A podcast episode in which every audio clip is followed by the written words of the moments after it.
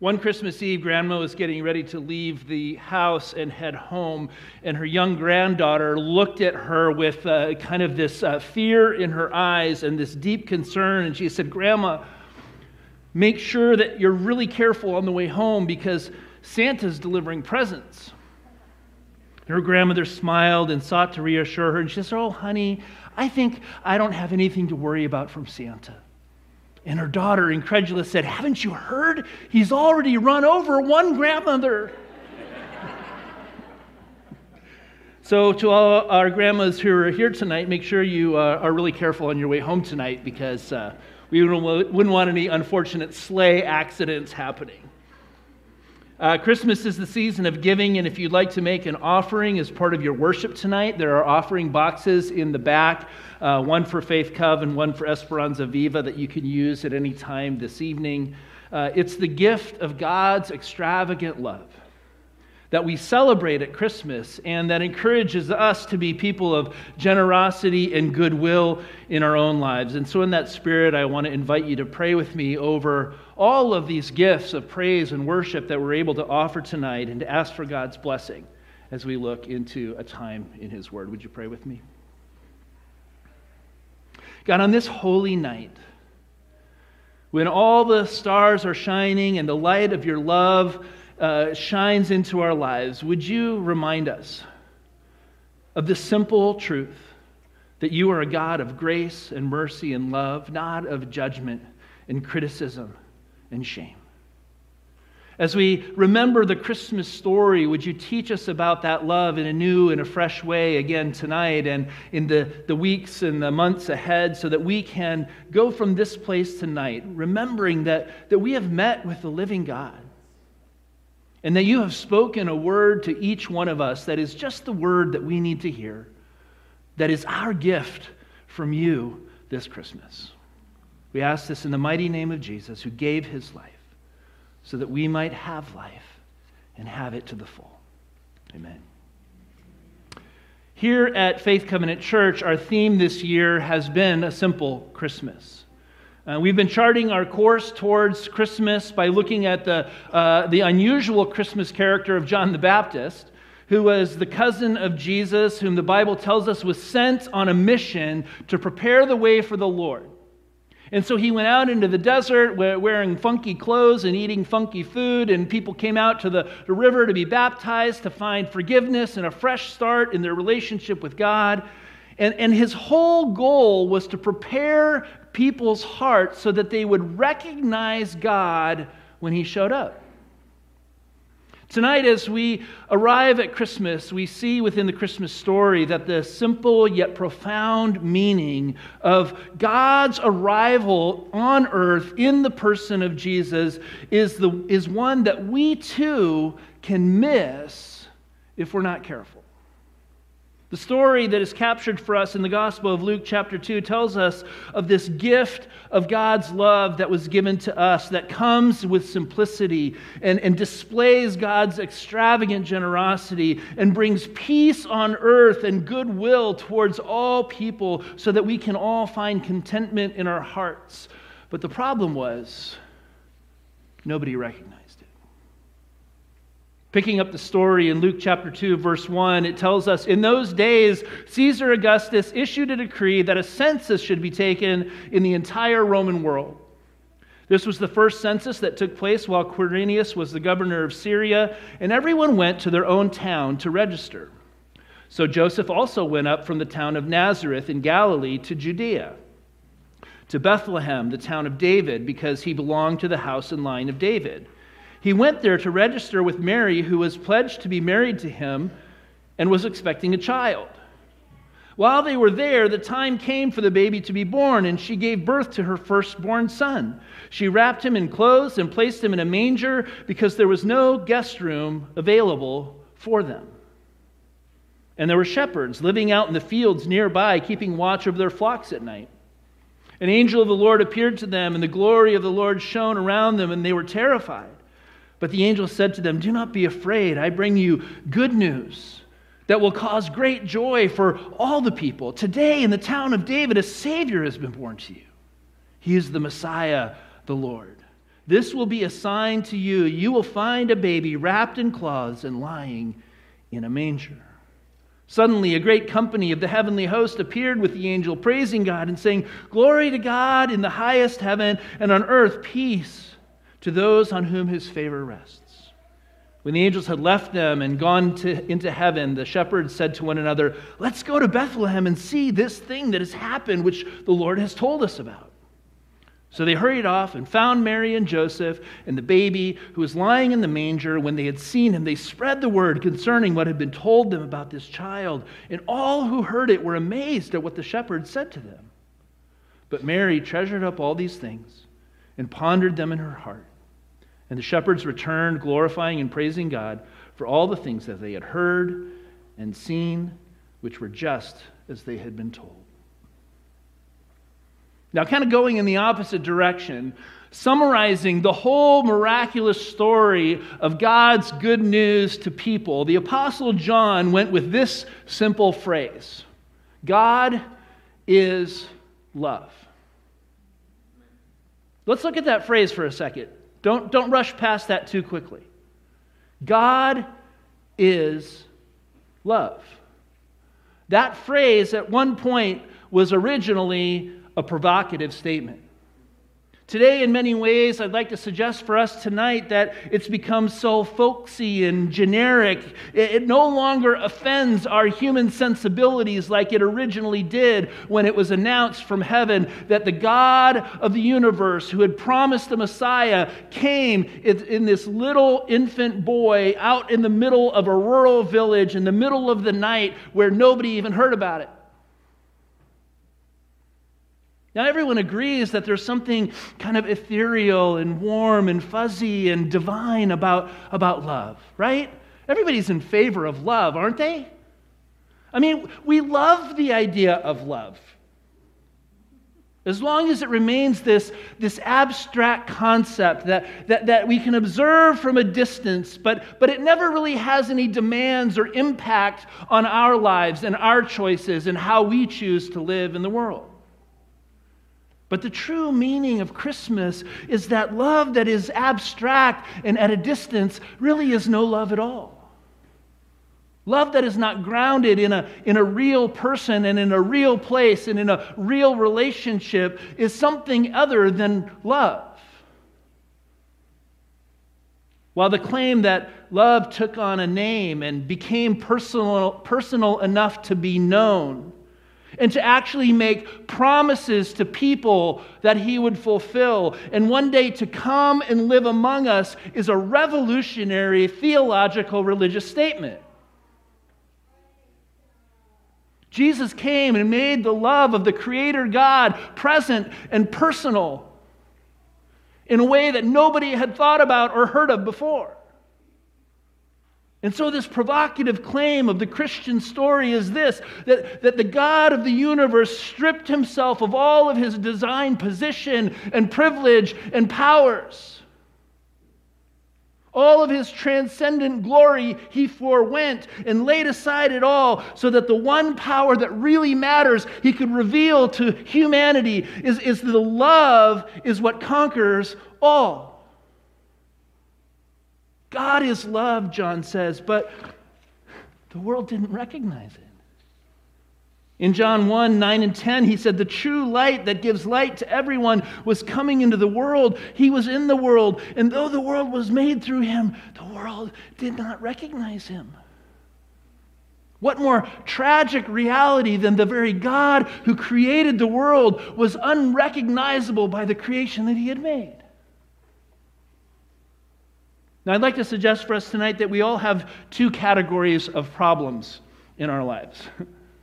right? We have those problems that are outside, and we have those problems that are inside. The problems outside might go by names like my bank account, or my job situation, or my relationship with my spouse, or my relationship with my kids, or my relationship with my parents, my health, my plans for school, my plans for retirement. While the problems inside might go by names like anger, ego, selfishness, fear of failure, fear of abandonment, arrogance, a lack of empathy, a critical spirit, lust, greed, addiction.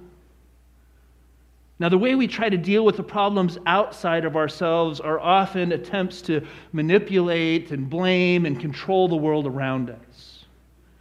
While the way we try to deal with the problems inside of us is usually to take some aspect of the outside problems and magnify them to, to be large enough to carry our sense of identity and, and understanding of who we are in the world. For example, we might take our careers, or our appearance, or our romantic relationships our recreational and leisure time, or the stuff that we own, or the stuff that we wish we could own. And we use these things as a way to try and affirm our own sense of value and importance in the world. So that other people might look at us and, and see somebody who, who's successful or who's uh, uh, popular or somebody who's worth getting to know or, or worth loving, maybe. But what we don't realize is that all of this is an attempt to find our deepest value and meaning as human beings without ever dealing with the God who made us and in the one who gave us the gift of life to begin with. This is what the Bible calls sin. Now, I know, I know sin's not a popular word. It's a word that has been abused, but I would encourage you to not get hung up on the word. Because there's a deeper meaning to what the word is, and if a different word works better for than you, then change the vocabulary. Because when we really understand what the Bible talks about, when it talks about sin, we learn that it's not an accusation, it's not a condemnation, it's a diagnosis of our human condition. Like when you go to the doctor and you describe all of your symptoms and you discover, gosh, there's a name for what you have. And the risk in trying to pretend that you're healthy when you're not is that you miss out on the opportunity to find help and healing. So, the story of Christmas is that this God of love came not to bring judgment to us, but to bear it for us. Not to shame us for our sin condition, but to take on that very sin condition himself so that we might find help and healing to overcome the very condition that we suffer from. And in this greatest story ever told, God reveals to us that His love for us, a love so strong that you could never earn it, and yet also so strong that you could never lose it. It's that love that is the only cure that's available for what ails us. The real challenge in our sin condition is not that God has such a strict moral code that being perfect is the only way that you can prove that you love God. It's that sin is what gets in the way of love. It prevents us from giving love, it prevents us from receiving love, and it blinds us from recognizing love when it arrives in our midst but it's in Jesus, the one called Emmanuel, God with us, that we begin to see the truth that God is love. And that's why Jesus is the light of the world. Yet, again, this is not a nice, warm, fluffy fairy tale right? It's not a story that simply gives us a good reason to go out and decorate our houses with lights and our trees with ornaments and to pig out on the amazing delicacies and all the family traditional recipes that we can cram into a long weekend space of time. And to, and to buy all the possible presents that we could afford to shove under the tree that we open in one morning and then we're done.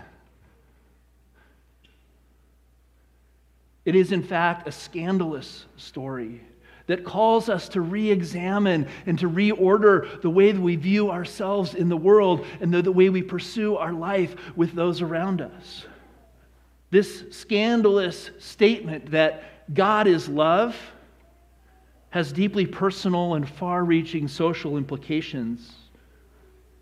If we think about the social implications, we can begin by recognizing that when God chose to come into his world, he came far too quietly and far too humbly for any of us to give him any uh, sense of value or importance. Because that's not how we would do it, right?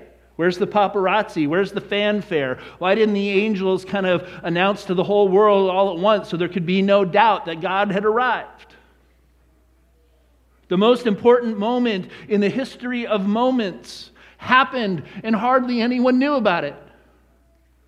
But there was one brief moment, right?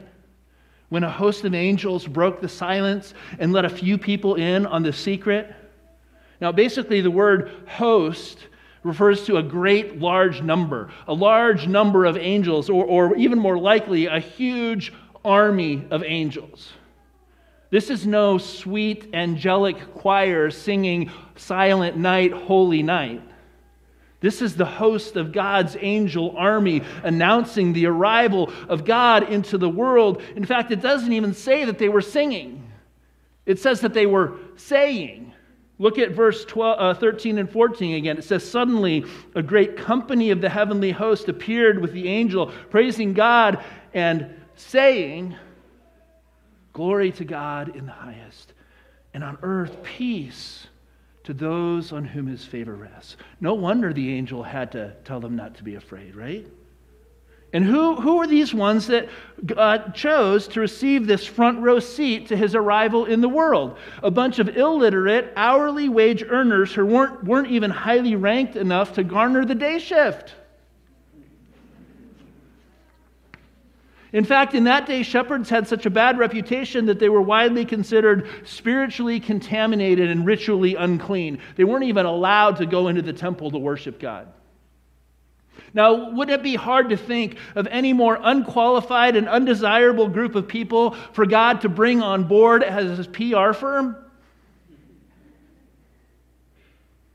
And yet, in verse 17, it says, When they had seen him, they spread the word concerning what had been told them about this child, and all who heard it were amazed at what the shepherds had said to them. You see, the Christmas story is more than just warm fuzzies and hot cocoa on a cold winter's night. It's a social scandal that upends the, the, the economic uh, systems of the world that is searching for happiness and, and searching for all the things that are going to give us identity and meaning and hope apart from God. It upends the very structures of human worth and status by introducing an entirely different standard for how we judge the meaning and value of life in this world. Now, it might cause you to either marvel in amazement or to be offended by its unseemliness, but what it does not do is give us the option of sentimental neutrality. It's just not in the story. God is love, but no one recognized it and few believed it. You see, the trouble with sin is that it gets in the way of love. It gets in the way of our ability to see it and to give it and to receive it for ourselves. And the extravagant and costly love of God calls into question all the cheap means of finding worth in our lives, like wealth and success and popularity and fame and status. All those identities uh, that we never tire of wearing or seeking to acquire for ourselves, which ultimately only destroy those who wear them or, or all those who wish they could. All of these counterfeit forms of value and worth are simply overwhelmed and overcome by love when it arrives. And as the story of love progresses through the motley crew of unlikely characters throughout the Bible that God chooses to bring his message of good news, the story narrows and it narrows and it narrows until it comes to a single focused point in a teenage girl who is an unwed pregnant mother in a peasant class of a small family growing up in a rural town.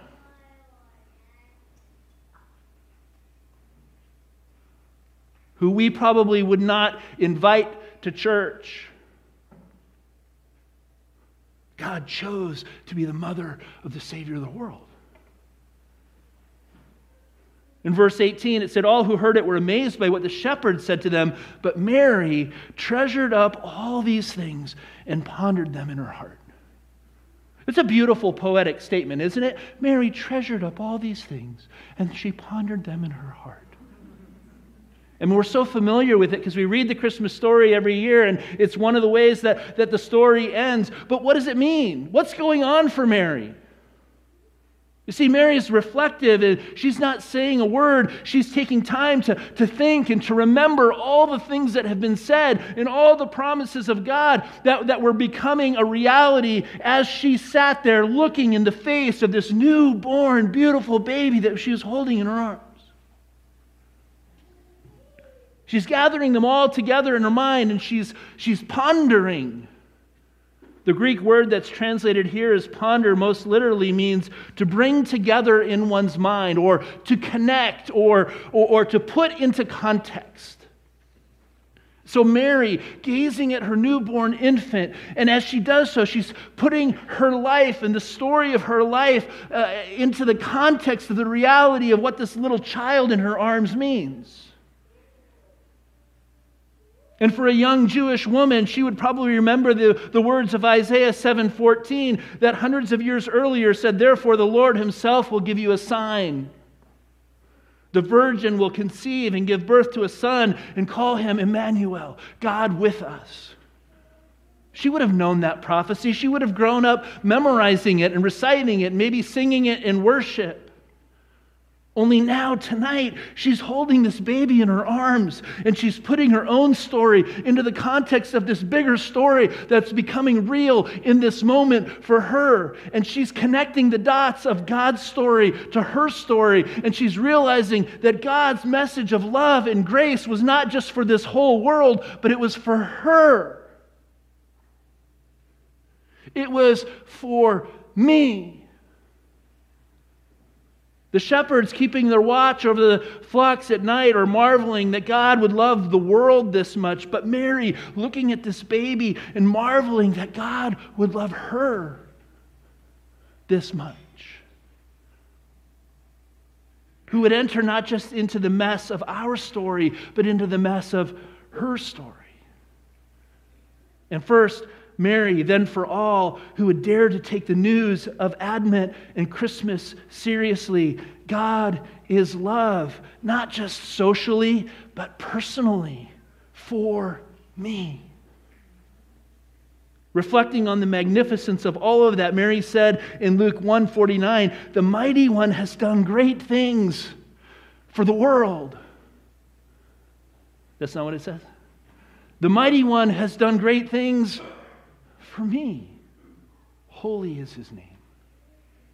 In the midst of this miracle, Mary is able to connect the dots of God's story to her story. And as we wrap up our story tonight, in the light of that story, I wonder can you begin to connect the dots of your own circumstances to the story of God's love revealed at Christmas?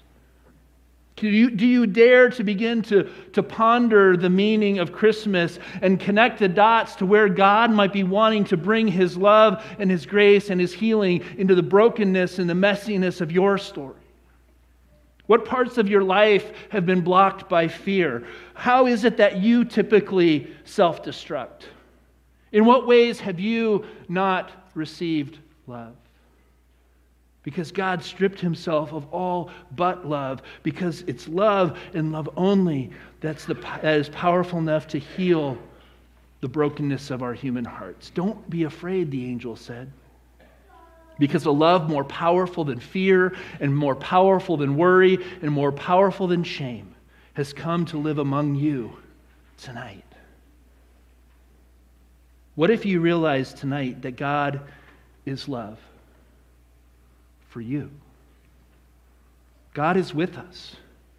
His name is Jesus. God is love. And I pray that we don't miss it. Would you pray with me?